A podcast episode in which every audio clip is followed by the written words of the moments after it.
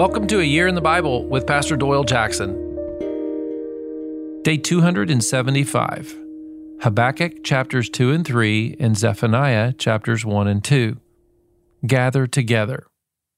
Day 275. So, who is it easiest for you to share a message?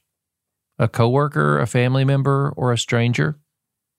What if the message is a criticism or a warning?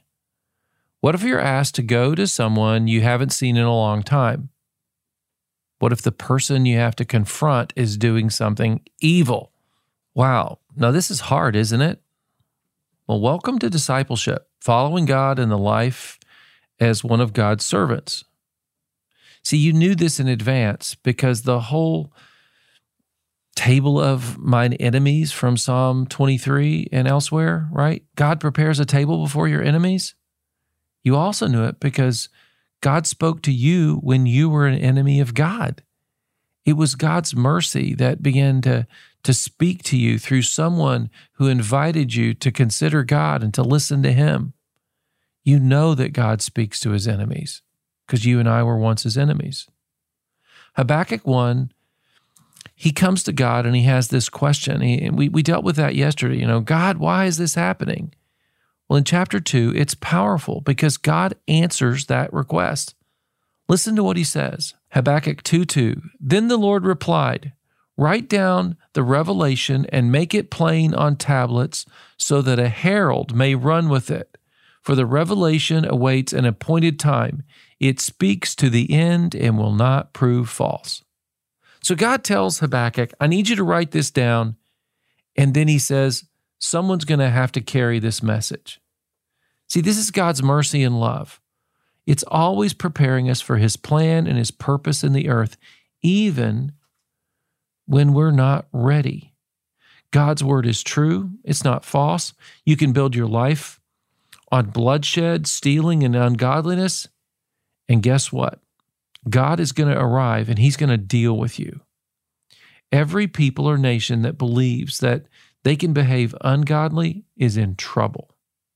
Verse 16 says, The cup of God's right hand is coming. He will correct us. And in chapter 3, Habakkuk prays. He reminds God of his mighty hand in the past and says, I still trust you, Lord. I see my empty cupboards. I know that I'm not doing well. Yet I will rejoice in the Lord. I will be joyful in God my Savior. Habakkuk 3:18. See, Habakkuk warns of God's judgment, and he challenges us to rejoice in God's provision. Now, Zephaniah, he's a great grandson of King Hezekiah, and he calls the people to gather before God and to seek the Lord. Zephaniah chapter 2, verse 2 Gather together, he says. In verse 3, he says, Seek the Lord, all you humble, seek righteousness. He's challenging them and us, I believe, to gather and repent before the wrath comes. Sometimes we need to individually go before God and repent, and others we need to go corporately. Zephaniah, he knows the importance of repentance individually from his grandfather, the king Hezekiah. Well, now he's calling the people of Judah. Who should we be calling in our day? Who needs to hear the voice of God?